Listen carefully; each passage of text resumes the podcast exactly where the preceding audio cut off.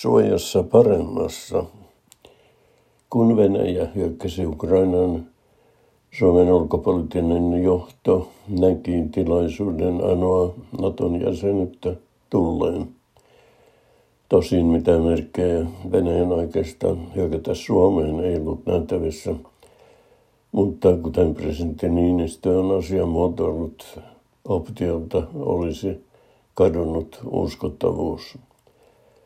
Venäjän hyökkäys tuomittiin lännössä, sillä se rikkoi YK peruskirjaa ja kansainvälistä oikeutta.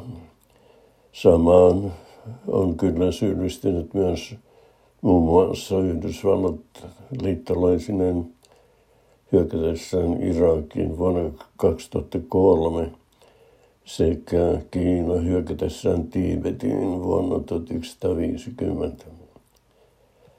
Venäjä hyökkäsi Ukrainaan noin 200 000 miehen voimalla, mitä monet asiantuntijat ovat pitäneet aivan riittämättömänä Ukrainan kokoisen maan miehittämiseen. Ukraina on suunnilleen kaksi kertaa Suomen suuruinen. On arvioitu, että pelkästään Donbassin alueen valtaamiseen Venäjä olisi tarvinnut noin 260 000 sotilasta. Putinin mukaan Venäjän tavoite ei ollutkaan Ukrainan miehittäminen.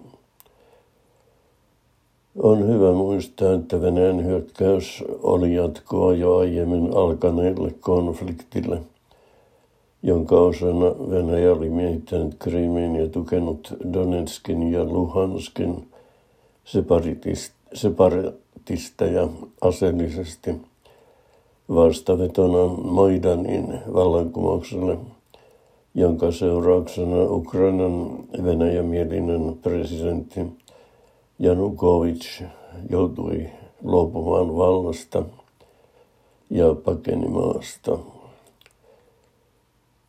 Yhdysvalta, Yhdysvallat sekantui Ukrainan vallankumoukseen avustamalla oppositioliikkeitä. Presidentti George W. Bush oli jo vuonna 2008 antanut vahvan tukensa sille, että Ukrainasta tulisi Georgian ohella Naton jäsen.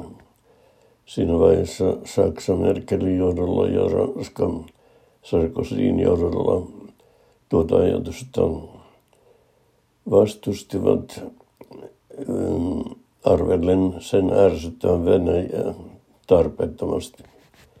Suunnitelma kuitenkin hyväksyttiin Naton yleiskokouksessa minkä on arvettu olleen yksi ehkä jopa tärkein Venäjän motiveista sen hyökätessä Ukrainaan.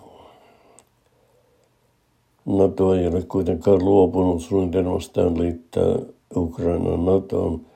Päinvastoin se on edelleen ohjelmassa ja Ukraina haluaa turvallisuussyistä liittyä mahdollisimman pian.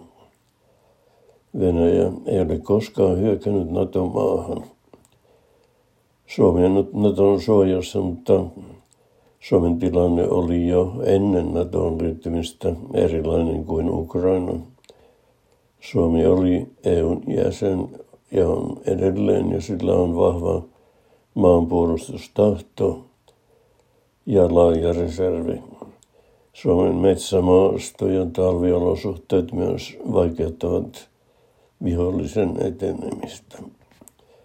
Sotilasprofessori everstiluutantti Janne Kitalo on sanonut, että Venäjällä olisi melkoinen savotta sitaateissa yrittää hyökätä Suomeen ja yli viisi ja puoli miljoonaa syytä, miksi hyökkäys ei tuli, tule onnistumaan.